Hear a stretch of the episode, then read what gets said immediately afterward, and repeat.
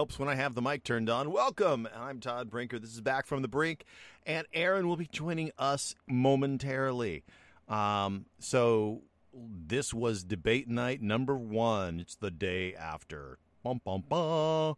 And boy, what a horrible shouting match that was. It was painful to watch. I don't think you could be on either side of the aisle and say that was a pleasant experience.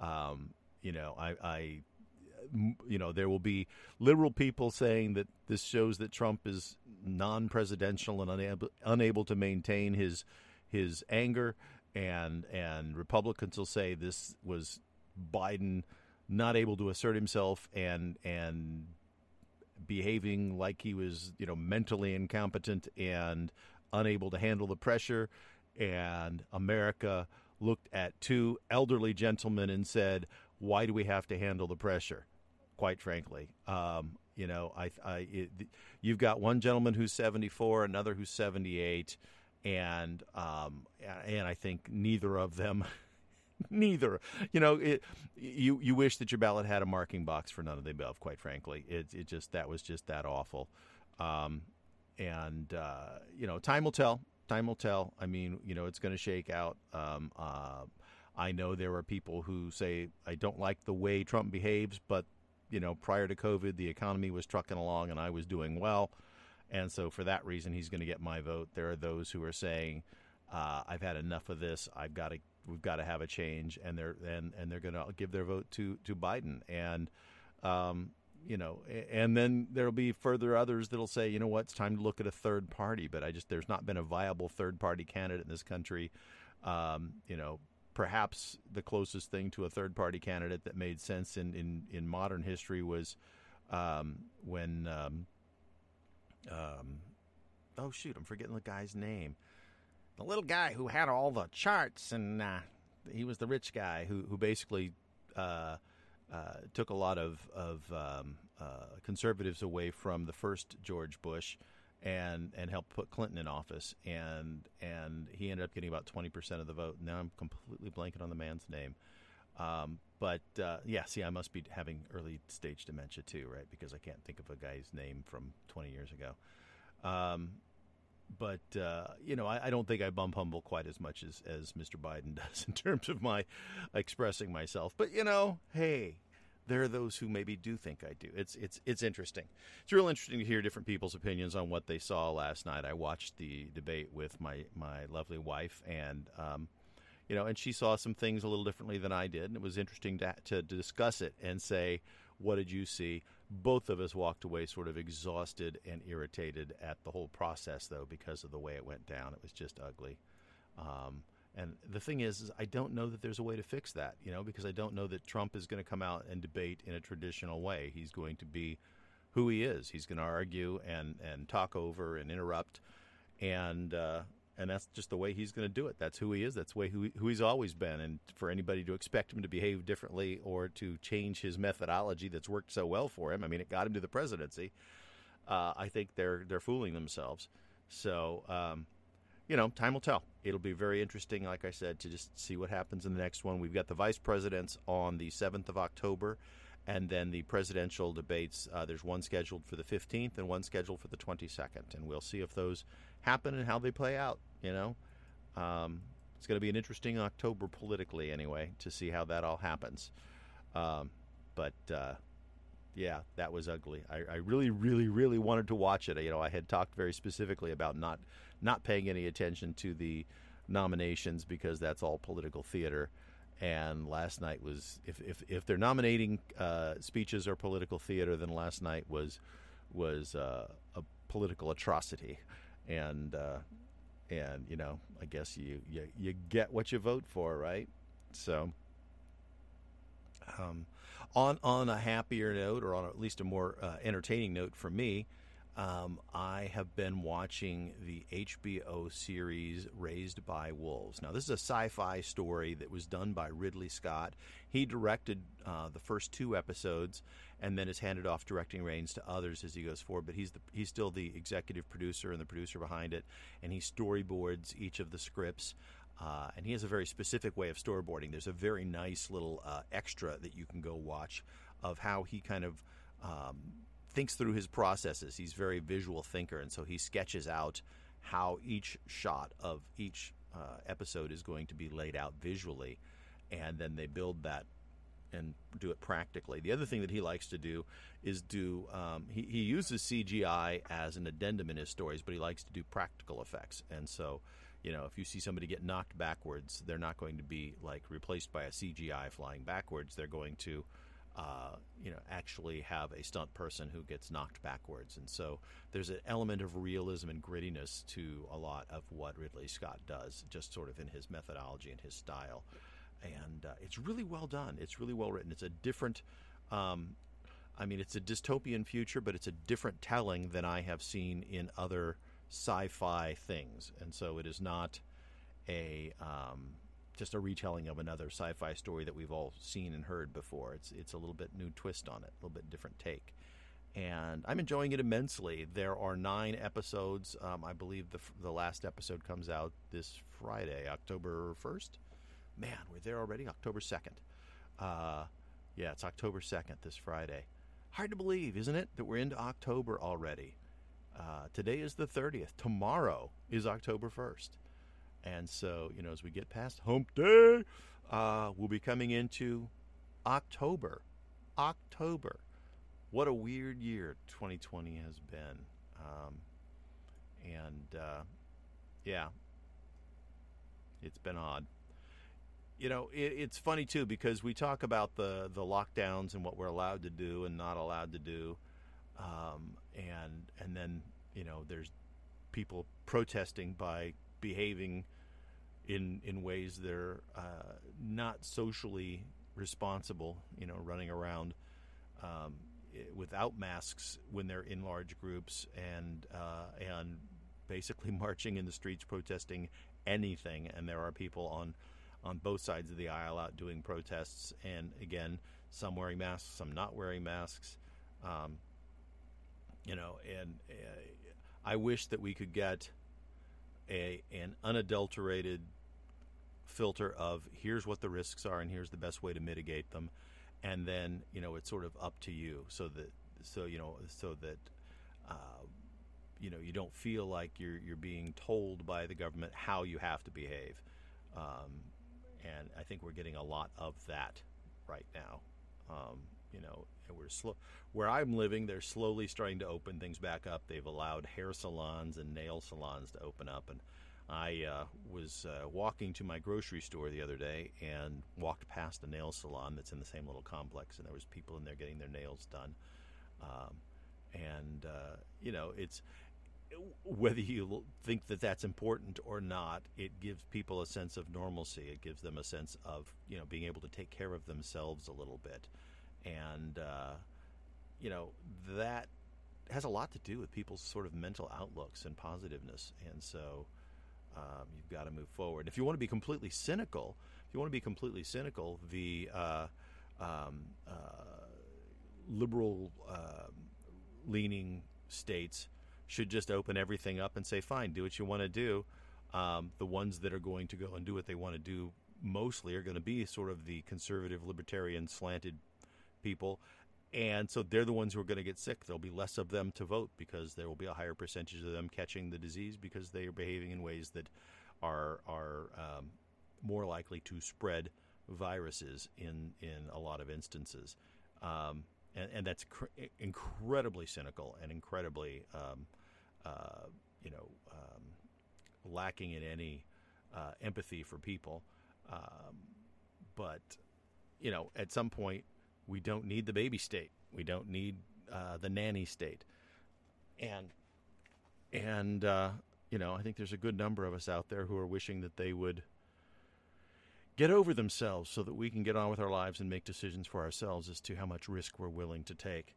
Um, you know, that said, do you know the flip side might be that hey, there's people who uh, don't want to be put in a position where their employer says you have to come back and do this or you lose your job, and you're what they're asking you to do is work in an environment that you feel is not safe to you um, based on the information that you have, and therein lies part of the issue is that we've got experts with conflicting opinions. I mean, you know, we had a psychiatrist today say that she saw early stage dementia in Joe Biden, and that uh, and she was completely befuddled as to why he didn't show more of that during the debate, and assumed that he must be taking some sort of uh, drugs or had some sort of um, you know mechanical assistance or electronic assistance in in in his framing of things while he was on the stage last night, and suggested that he should uh, that both candidates should have uh, you know blood tests before they go on to verify that they're not getting some sort of uh, chemical enhancements to be able to keep their focus, and uh, you know that's exactly the line that um, that the Trump supporters have been pushing about about Biden. And you know, she's a psychiatrist. There are other people who are, and psychiatrists are medical doctors, MDs. You know, there are other people who are also psychiatrists who would say that's ridiculous and that that, you know, that that's just a, a playing into somebody else's political attack. Um, you know, that said, anybody listening to the man talk have seen him meander through a conversation into areas that don't seem to make a lot of sense. Um, and yeah, we've all done it. Uh, we've all talked and uh, and not necessarily come to a good point at times. Um, you know, especially somebody you know who's does it a lot. You know, I, I talk on the radio a lot and on this podcast a lot, and there's times when I don't frame my thoughts and my ideas well. But you know, to do it with a consistency that that Biden has done certainly brings questions to his, you know, how lucid is he all the time, and how how how much of a grasp of you know, getting to a point does he have? Um, so, you know, I guess each of us have to judge for ourselves as to what we saw and what we didn't see. Um, you know, uh, Erin, when she comes online, very much saw him bum fumbling around. Uh, my wife felt like he bum fumbled around a lot. I didn't see anything there that, that bothered me any more than it, it normally has with him, um, which is to say it bothered me because I don't like it. But I have issues with the fact that both of our um, both of our candidates are are you know, in their 70s. Um, and, uh, you know, I, I love my father dearly, but I've seen his mental acuity slow down as he's been in his 70s and now approaching his 80s. So he's about the same age. All right, here's Erin. Hello. Hi. Sorry, a little little bit later than normal. I got held up at, at KCAA. That happens. No worries. I just talked and talked and talked and talked and talked and talked. you are listening to me talk. Yes. Yeah. No, you know, I kind of rehashed a little bit of what we had talked about um, uh, about the the horrors, uh, the the horror show that was the debate, and then um, uh, basically put down the entire state of Florida and Miami again because the Lakers are going to kick their butts tonight. And uh, um, actually, you know, I just hope for a good game. That's what I always hope for. I mean, I want the Lakers to win. Obviously, I'm a fan and I uh, unabashed fan of the of the Lakers. And but but more than anything else, I just want good competition. I, I enjoy watching a good game. I like the anxiety that's produced by games that aren't decided in blowouts in the first you know half of the game. I mean, it's I, I'd like it to be a battle. Um, you know, an epic battle. And to be honest, I mean, the Miami one has a lot of undertones because Pat Riley is their general manager, and you know he's the one who brought LeBron to Miami when they won when he won his first NBA championship. So they have history, and obviously Riley was the coach of the Lakers during during you know Kareem and Magic's era, and so there's history there, and there's a lot going on there. Uh, I was kind of pulling for the Celtics to beat Miami just because I wanted a classic Celtics Lakers finish. Uh, you know, uh, unlike a lot of Laker fans, my second favorite team is the Celtics.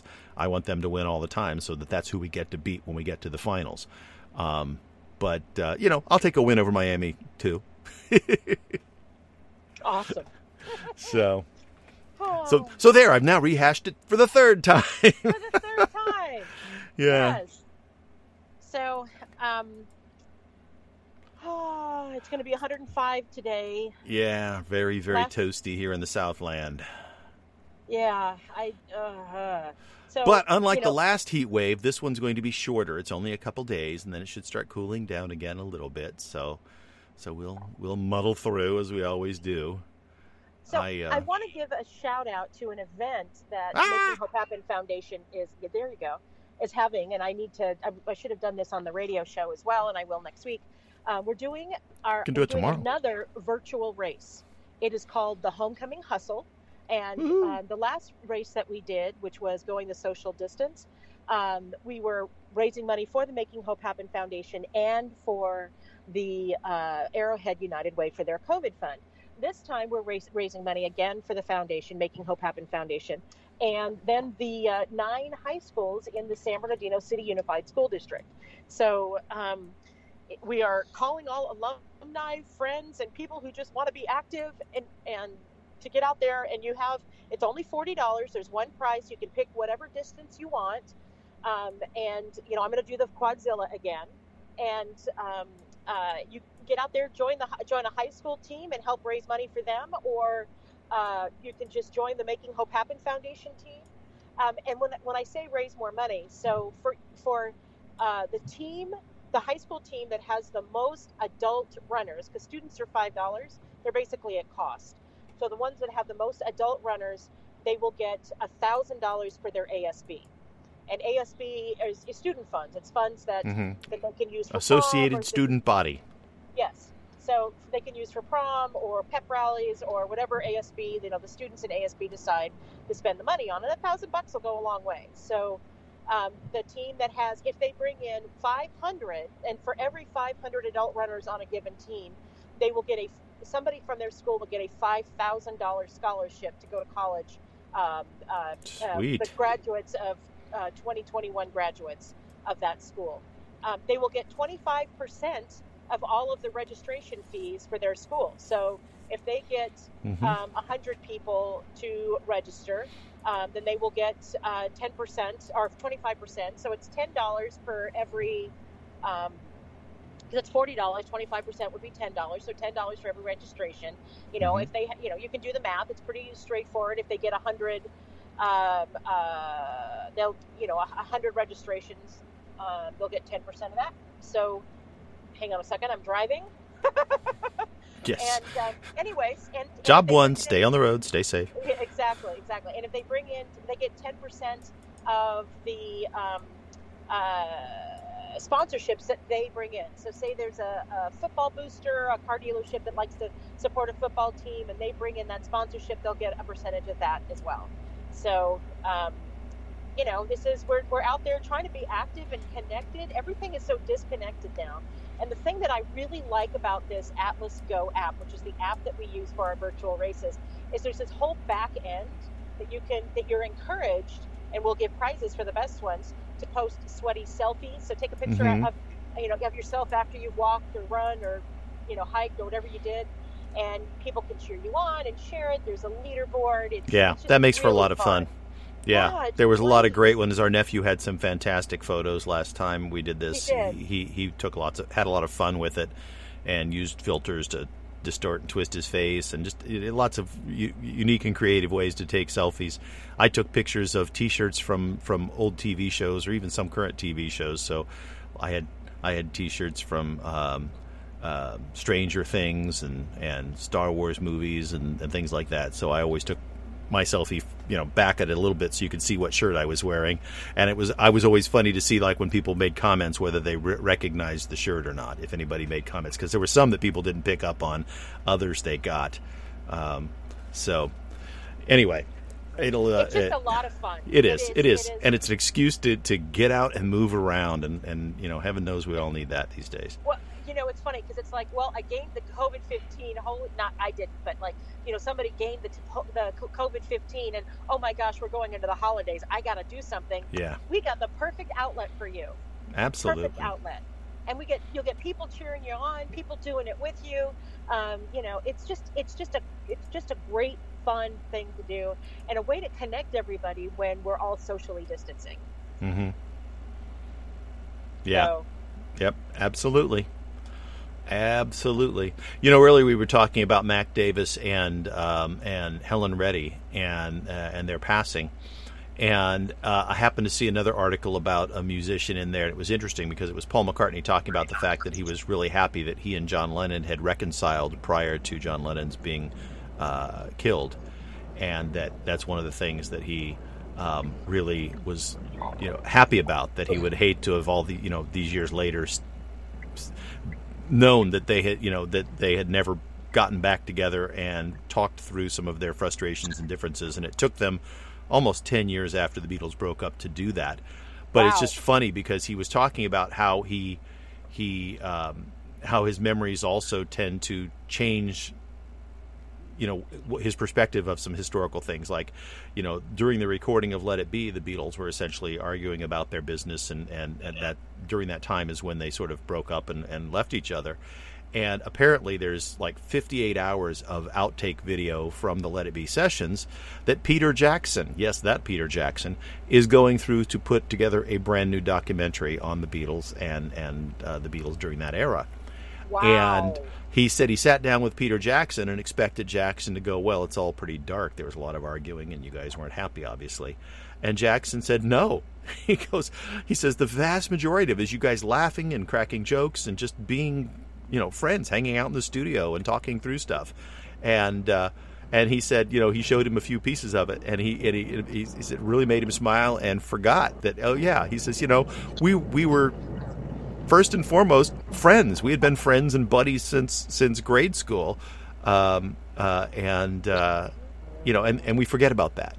Yep. He says, you know, I forgot. I remembered. I remembered the ugly and the breaking up because that was so much like a, a divorce from my family at that point in time that that's what I remembered, and I kind of bought into this. You know, the Beatles were so acrimonious, and, and, and he says that's what I remembered.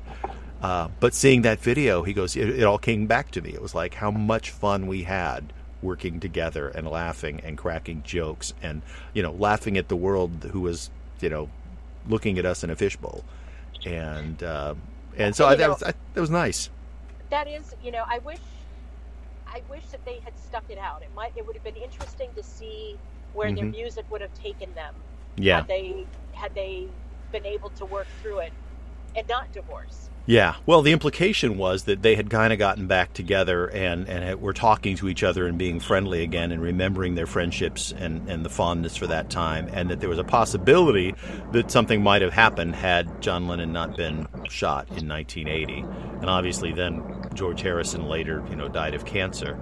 Um, but uh, you know, 1980 was was 10 years after and at that point you know i think they were ready to talk to each other and maybe even do something together again and it was implied i mean he didn't come out and say that that they had talked about it and he has said that during that time after they had sort of reconciled they were hanging out together in new york at one time and they were watching saturday night live and i think john belushi came on and he pulled $75 out of his wallet and says i've got $75 here for for any two beatles who will show up on set. And the two of them looked at each other and said, "You want to do it?" And the other one said, "No, nah, it's it's like midnight. I'm, I'm tired. I don't want to go down there." But it would have been it would have been awesome if John That Lennon and Paul McCartney walked in and said, "Give me the seventy five bucks." It would have looked like a bit, like they had planned it. yeah, it would have been so great. You know, it'd be one of those those clips that would have been played over and over and over. Um, it almost reminds me of the Saturday Night Live. That how they did it, I don't know, but they convinced um, uh, Paul Simon to open the show singing "Still Crazy" after all these years in a giant chicken suit. Have you seen clips of that? I don't remember that. That's awesome. That is awesome. I mean, Paul Simon, and and and halfway through the song, he sort of stops singing and he walks. He goes, "This this isn't working. This isn't working." And he goes walking and the, and the camera follows him as he walks past Lorne Michaels and back to the to the to the studio with his head hanging low, going, "You know, I can't believe I did this." And and you know that was all kind of a setup, but it was funny. It was so funny. You know, I mean, and the perfect song, right? Still crazy after all these years, and you're standing there in a chicken suit. You know, it's like, really? yeah. Yeah. Some of those early um, Night Lives were so inventive. Some of them were, were just you know flat and duds. I mean, some you know that show's always been that way. Sometimes it just the jokes don't land, but uh, especially some of the early one earlier ones because there had never been anything quite like Saturday Night Live. So they were sort of making their own you know structure a- as they went along, and so things that worked they came back to, and things that didn't work, you know, bassomatic. you know, Yeah. it's like, hey, we got uh, we got a two minute spot to fill. Remember that bassomatic thing you pitched? Go for it. you Go know? for it. And land shark. Yeah, land shark. Who's there? And the Pizza. heads. Pizza guy. I didn't order any pizza. Land shark. Yeah, So stupid. yeah, it really was. It was dumb. I mean, it was just ridiculous, but they did it, and it, and it, and they they and they bought into it. You know, um, and you know, once in a while there'd be somebody, them or a guest, who or somebody who would just like just break down in the middle of it, which is some of the best parts of live stuff. You know, it's like the old Carol Burnett shows, you know, where you would sit there and you'd watch them and you'd see like Tim Conway do something and then you'd see the faces of everybody else in the bit just suddenly they're like biting their lips trying not to start laughing out loud, you know, because he would go off on a tangent and and just start cracking them up. Uh and I remember uh, listening to an interview with Harvey Korman from from the Carol Burnett show, and he said, "Yeah, that was sort of the goal. We took turns saying, you know, like who could get Carol to break up in the middle of a scene, and uh, and so we would just plot that. You know, we would, all week long we'd be prep prep uh, prepping for the show, and uh, and then we'd pick one bit and say, okay, this is the one we're gonna get her. Let's see if we can get her to, to to just bust out laughing.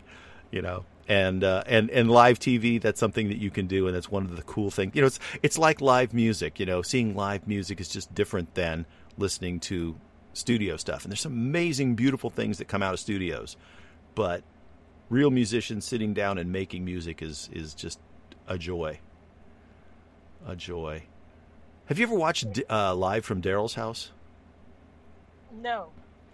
It's a web series that has now been picked up on Access TV. So you have to have Access TV, AXS TV, which is owned by way by the way by the Dallas Mavericks owner, uh, Mark Cuban, um, the the the network.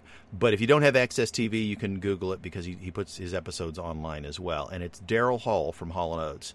And what he does is his band, which is basically his touring band and basically the backing band for Hall and Oates for the most part, um, uh, comes to his house or to his restaurant in upstate New York, and and then they invite musicians, current musicians, past musicians. Uh, they had um, um, uh, Jason Mraz on uh, recently. They had Sammy Hagar on. Um, you know, he he's had um, uh, just uh, lots of different people of different genres of music. CeeLo Green did an episode with them, and they come on and they sing some of their songs, and then they sing some of his. You know, and and you see them working out how they're going to like you know uh, split up the vocals and it, where they're going to harmonize and how they're going to do it. And they're all just exceptional musicians, and it's fun to watch them just sit there and play around and putter around. And uh, yeah, I think it's kind of cool. It sounds like fun. I need to check it out. I, I know. Yeah. I think you've mentioned it before, and Mhm. I just, I just forget. Honestly, when I watch YouTube, this is, I like watching Dr. Phil because it's kind of mindless. Um, and you listen, you know, I, I, I love Dr. Phil. I do, and maybe it's the Texas accent, you know, because my, you know, my family's from Texas. Your roots. I don't know, but I enjoy, I enjoy Dr. Phil and his kind of no nonsense approach. Um, Mhm. and so when I'm when I'm just vegging and, and watching YouTube videos, it'll be usually it's Dr. Phil. Yeah. When I watch YouTube, it's usually musicians of some uh, in some fashion or another, and a lot of times it's musicians just tinkering around. I like music, and that's the closest thing to live music that you can get is them sort of not putting together a highly produced thing. It's them in a studio or them at a microphone, and sometimes it's one, sometimes it's five people. But you know, it's uh, I enjoy that, and that to me is entertainment, and so I like seeing them, you know, play with their songs a little bit and uh, and you know exercise their musicianship, and uh, so that's usually what I find, and I like this series in particular. But uh, but there's lots of things like that you can find online. Plus, there's lots of concert footage too. So if you just want to see them play. The nice thing about Daryl's house is they actually stop and talk about what they're doing in between sometimes, and so That's cool. And then he's added recently a feature too, so that, um, uh, or maybe he's had it the whole time. I don't know. But anyway, usually they they cut away to a kitchen somewhere and they talk about what their favorite meal is, and so the uh, the guest either they'll have a guest chef or the guest will actually cook. Like uh, they, uh, for unusually when they were with Sammy Hagar, instead of doing it at Daryl's house in um, in uh, New York, they went down to Cabo. So they flew the whole band down to Cabo, and they were at Sammy's Cabo Wabo retreat resort. And Cool. Sammy actually had him in the kitchen and cooked basically um, garlic and uh, and spicy shrimp that were you know fresh off the thing there. It's interesting. He says he makes his own salt for the restaurant. They take seawater and dump it on these big like black marble slates and let it dry. He says it takes about three days. And then he scrapes it off, and he says, "I make the I make the uh, salt at home, and then I bring it into the restaurant because his house is right on the beach." Wow. Yeah, he said the place was built. down there. I, I, now I, I'm curious. Yeah, I've never been there either. The place looks cool. He said when he had the place built, he told the architect he wanted it to be 3,000 square feet because it was just, you know, he said, I wanted a little bit of a studio space for some like people to play acoustic sets and stuff. Um, and he says, I wanted to be kind of intimate. And he says, I'm glad that there was a, a mistake when we were talking because I would have had to rebuild it and make it bigger a couple times in order to make it work. When he said 3,000 square feet, the architect made it 3,000 square meters. And so Oh. says it's much bigger than I thought it was going to be, but as it turns out, that's the right size for a space. So it's a ten thousand square foot restaurant and and uh, and stage. You know, which when you think of it as a commercial space, that's not that giant, but it's much bigger than like a nice little intimate house size place. and he, he and then we're not talking about his house. I'm talking about his his his Cabo Wabo restaurant and resort. Right, and that's what I was. That's what I was thinking about too. Right. Yeah. Um, uh, yeah, But- I, I've I've actually not. Uh, I've not been down to any of the Mexican resorts, um, Mhm. uh, but I, you know, I eventually want to. I don't know that it's terribly safe at the moment. Um, Yeah, it has been for a while. It's been a real question mark. I went down when my daughters were in like uh, middle school uh, with them to do some some missionary work. We helped build some houses and uh, and uh, and worked at a um, uh, children's uh, orphanage while we were down there. And I know that when my youngest daughter was in eighth grade, she went down as a seventh grader. But when they in eighth grade, they canceled the trip because it wasn't safe, and that was quite a while ago. And so, you know, there's still issues of safety in traveling to Mexico, which is sad. it is sad. You know, but you don't want to go down there as the uh, rich American with a target on your back either. No, no. And I say don't- rich American very sarcastically because I mean well, we're certainly not. But comparatively speaking, Yeah. you know, the people we were that all of us in America are rich, and Right. and a lot of the world thinks that it's not true, but a lot of the world thinks Mhm. that. Well, we were going down to the south side of Ensenada, and some of the people who who we were building houses for were literally living in a home that was the size of my shack out back studio that was put up with pieces of plywood. Yeah. Uh, And that's Yeah. what they were, you know, dirt floors and pieces of plywood. My shack out back is better finished than their homes. Um,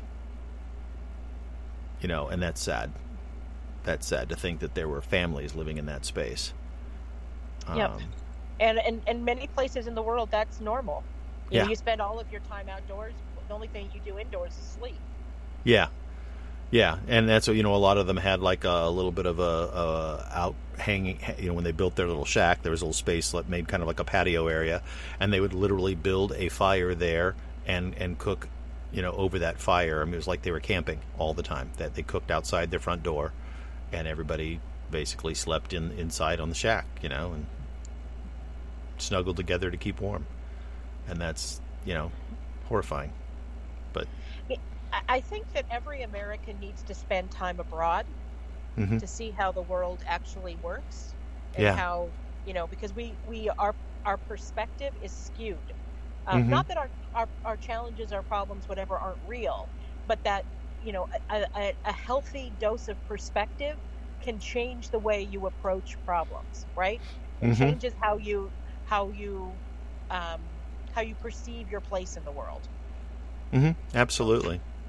Yeah, there are, um, you know, there's different levels of, of need, right? And, uh, you know, when you're living in a in a in a dirt floor shack and you have to you know walk down to the beach to find some running water and and a place to rinse the dirt off uh, and clean up. Um, you know, your needs are different than than somebody who who has a house and a water and a, and a full refrigerator and and indoor plumbing and you know and a bed to sleep in. I mean, they're just different different needs. And it's not Yep. to say that there's lot not lots and lots of people in Mexico who have all of that and you know, but we were talking about some of the poorest of the poor that we were trying to Right. help uh, no, no, while we were down there. So I'm not a vibrant city.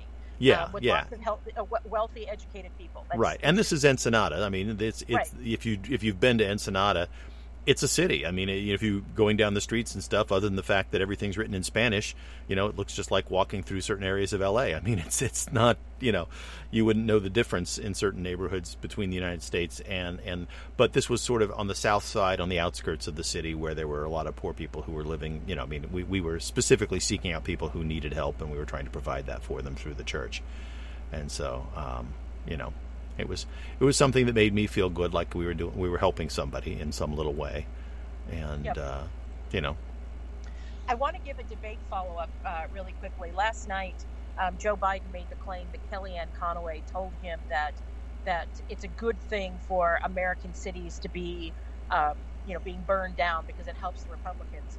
And he said that Kelly, or something like that. Kellyanne Conway Mhm. tweeted out, "Thanks for the debate shout out, creepy, sleepy, weepy Joe, but you lied and don't sniff my hair either."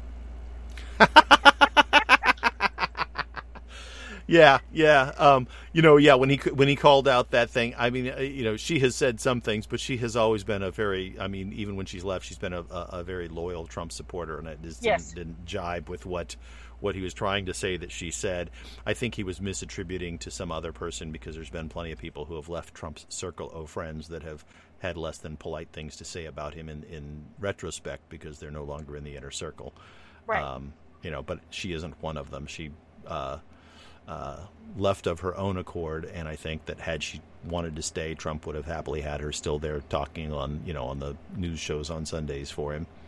Um, you know, she's in a weird situation though too because her husband has been a a loud critic of Trump, and so you know you've got to sometimes manage your home relationships if you want to keep those relationships right. And so, um, you know, it was one of those weird situations. Um, you know, there's, it's not the the first time that we've seen fairly um, well known political bedfellows that are uh, have opposing views. Um, so, you know, James people, Conway and, Mar- and um, Mary, Mary Matalin, yeah, Yes. yeah, and they they managed to make it work. Not Conway, Carville. It was Yes, that's right, James Conway. Carville, James yeah. Carville and Mary Matalin. Yeah, Sorry. we were just talking about Con- Kellyanne Conway, so Conway and Carville's, and you know, Yes. I don't know, James maybe you're having Carville is dementia because you you know misspoke. No, but I caught myself. James Carville is hysterical. Now, I don't agree with him politically. He's, Yeah, you know, he's, he's he's a, a funny uh, guy. He's very he quick witted. a funny, funny, Yeah. brilliant man. Yeah, he's very, very quick witted. And well, the funny thing is, is she is too. She's not quite as outwardly funny, but you know, you can see how the two of them found each other like attracting, uh, attracted to each other Yes. because they're both so sharp. You know, Yes. and so one of them can say something, the other one can, can you know, respond in like in kind. Um, and it was, you know, it's it was entertaining sometimes when they were um, on air together. They did, you know, I think there was times when they very intentionally weren't on air together, but they, but sometimes they were, and it was funny to see them interact, uh, and how they interacted. Definitely So- entertaining. And, and, you know, she especially took a step back from politics once they started having children. Right. Um, and I think that's smart because, you know, you need to have harmony in the home. There is something to be said uh, for putting your family first. yeah. Um, you know, he has been he's been a commentator like uh, during the 2016 uh, election. You'd find him pop up. You know, Mm-hmm. yeah. Seeing less of him over about- the years, though, too. Yes, well, he was an ally of the Clintons. He worked for the Right. Clintons, so he would pop up and talk about you know things that he would do differently in the Clinton campaign, and she she Sure. obviously didn't listen to him. Yeah, yeah, yeah. She probably um, should have, um, but yeah, he he he was uh, he was definitely one of Bill's guys. Um, Yes. So, yeah, it's uh, it's an interesting political season, and uh, you know will continue to be over time, I guess. So, So Newser is reporting that Borat is back. That's uh, Sacha, Yeah. Sacha Baron Cohen's. Um, has, he's filmed a sequel to his 2006 film Borat: Cultural Learnings of America for Make Benefit of Glorious Nation of Kazakhstan. And Amazon Mhm. plans to release that before the election, so that should be any day now. The streaming giant confirmed Tuesday that it has acquired worldwide rights to the film. Uh, it's reportedly titled Borat Gift of Pornographic Monkey to Vice Premier Mikhail Pence to make benefit recently diminished nation of Kaz- Kazakhstan. That's a long name. It's So is. Borat. Yeah, it's going to be called Borat 2. Yeah, exactly. Reports have steadily accumulated about the project uh, throughout the summer, and it was filmed apparently in secret during the pandemic. So, um, Borat El You know. Duce. so I mean, it'll be entertaining. It'll be very left leaning, and it'll be entertaining. But I'll probably watch it. Yeah, I probably won't because I didn't find it. I, am not a fan of his humor, and so I didn't watch the first one very much. I, you know, I, I've seen bits and pieces of it, and went, yeah, it's not for me, and so fine. I get what he likes to he do Oh, to do, and I respect the humor, but it just it's not mine, not my thing, you know. Speaking of of interesting shows, there's a there's a follow up. I'm going to call it a mockumentary um, about uh, Carole Baskin and the Tiger King, and and it's all of these people on the periphery of the story Mhm. talking. I mean, it's essentially them gossiping and trying to to get Yeah. you know make themselves important. Sure. It's, it, it's it. Tobin and I were watching this, going, "This is garbage," because nobody who's actually in the know for anything is in the show. Yeah, they're all just You know. ma- making stuff. Well, I think maybe she could be doing this. Who knows? It's all the hangers on who, Yeah. wanted, who wanted some notoriety. It was really, um, Yeah. it was really bad. Did you Netflix watch her on Dancing with the. Stars? No, I, I don't really like that show. But Yeah, was she, I- it- was she, is she gone already? yeah, she just got voted off uh, this week. Um, I can't imagine she's a good dancer. Well, you know, it's funny. I mean, she's she's an elderly lady who's, you know, I mean, she like, I mean, she's you know a little overweight and, and not the most flexible, bendy person in the world, and you know, I mean, that's not what her job is. That's not what she, you know, makes her her living doing. Um, and and so so she just seemed very stiff the first time. The second time out, she actually improved quite a bit and uh, and was moving okay. And I was like, okay, you know, she probably moves about the way I would move. Frankly, I mean, I'm no not bendy or flexy either in any way, shape, or form. You know, um, and uh, and you know, I you know you you look at that and you go like, well, you know. But for the grace of God, there go I. you know, Yeah, and she, right? um, and uh, or maybe for for, for common sense, because clearly people who are on the, those shows want to be seen and want to be, you know, in the news. Right, they've chosen that. Yeah, and so um, you know, and she did okay, but you know, she was. It was clear that she and um, the other one that was clearly just not going to be around very long was um, Charles Oakley, the former basketball player for the New York Knicks. Um, first of all, he's like six foot nine, and his dance par- partner is like five foot, you know, four. So that made it difficult. It's very difficult to to interact and dance with somebody when they're you know a foot and a half shorter than you.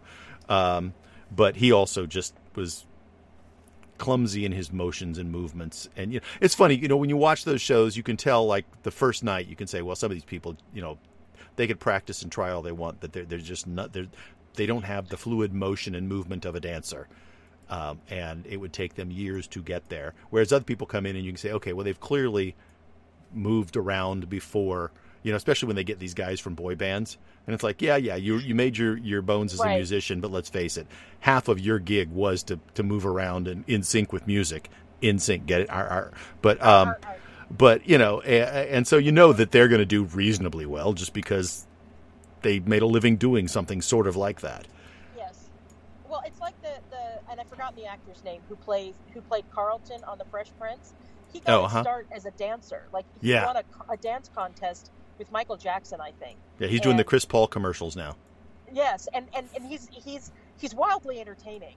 Um, and a, really a Mhm. great dancer, and it was not at all surprising that he did well on the show. Exactly. Right. Yeah. Yeah, and and some of these people, especially the ones that are in entertainment, you know, they may be a musician or they may be an actor, but uh, most of those people, when they were growing up, took dance, they took acting, they took voice, they took, you know, Right. they they they trained and all that stuff for essentially their entire youth and probably most of their young adulthood, um, and so they're reasonably good at all of those areas, much more so than than you know somebody who spent their life, you know, trying to rescue tigers. Uh, you know. And sometimes the athletes come in, and the athletes are, you know, they have a certain body awareness just because of their sport. But uh, you know, to get somebody who's in his mid sixties, retired basketball player, and then partner them with somebody who's, you know, the size of his, you know, thumb, um, is.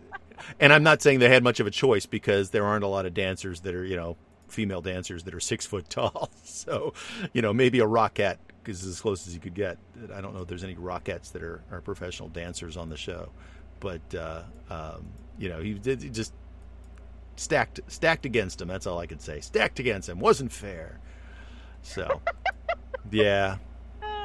And and I say I don't watch the show carefully. It's it's one of those shows. In my house, we have shows that I watch, and then we have shows that are on and I am present. My yeah. wife controls the remote more than I do in our house.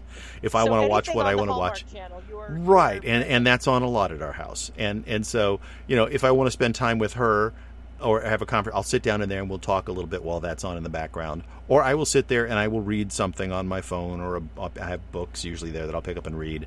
Um, while something is on. So I'll be peripherally aware of what's uh, of a lot of shows that I I don't watch, but they're there, and I kind of am aware. You know, you love Outlander, right?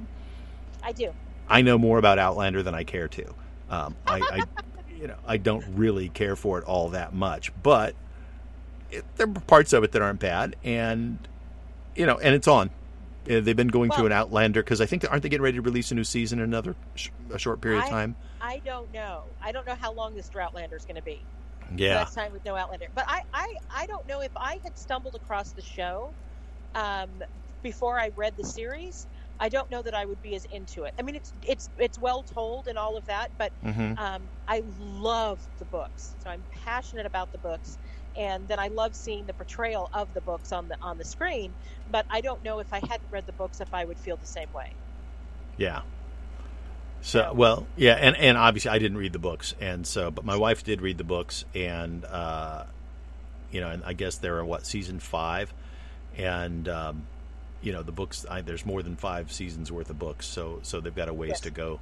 I you know it's for me like I said it's the thing that's on when I'm in the room. Sometimes they've been doing a um, an Outlander a, a, a, a thon, and yes. so they started with season one this weekend I think, and they're basically just playing them all that have been made thus far. And I thought maybe it was because they're getting ready to release, release another season, but I don't know that. Um, let's see. I don't. I don't. Know. Probably not because the, the the 2020 season was released in February, so it probably won't be till after the end of the, the beginning of the year, rather. Well, and all filming was halted everywhere. True. So we don't even know how much of it's in the can versus how much of it's still sitting on a script that hasn't been filmed yet. Yes. Um, so yeah, that's that's a big question mark too. So who knows? And that's affecting everybody's favorite shows. I'm watching a show. I know you're probably not a huge fan of it. I started watching a show and I binged nine out of the ten episodes, and the tenth episode won't be released until uh, Friday, first uh, second of October. Um, but it's called um, uh, Raised by Wolves, and it's a Ridley Scott science fiction story set 130 years or 150 years in the future. And uh, there's been a huge battle on Earth, and Earth is no longer inhabitable. And so, two different groups send people off to uh, Kepler 23b, some planet that they found that is habitable. And um, assuming that we, you know, at this point in time, we don't know that, but 130 or 150 years in the future, maybe we will. And the idea is is that there's one group of people who are atheists who essentially lost the war on Earth, and they sent two androids to raise embryos, and so they sent embryos out there, and these two androids raised these children. And then there is the people who worship Sol, and they are coming with a an ark ship to the same planet. And the ark ship comes much slower, so the others are there for 12 years before the others, the, the, the, the people show up. But it's, you know, in a new planet, do they continue to have the biases that they had before? Will they continue to, the war that destroyed the Earth? You know, what, what will happen? Uh, there's lots of plot twists and turns, and, and people who turn out to be somebody that they're not or that you didn't think they were, including androids that are things that you didn't think they were and uh, it's just it's it's an interesting twist on a lot of things, and it's one of those uh, dystopic futures that doesn't fall. What I like about it is it's not a story that I've like, oh, I've heard this basic story before. This one has a lot of twists and turns, and the premise is set up differently than that which I have seen because I've seen a lot of this kind of stuff. It sounds very, very interesting, and I will check it out. What's it called?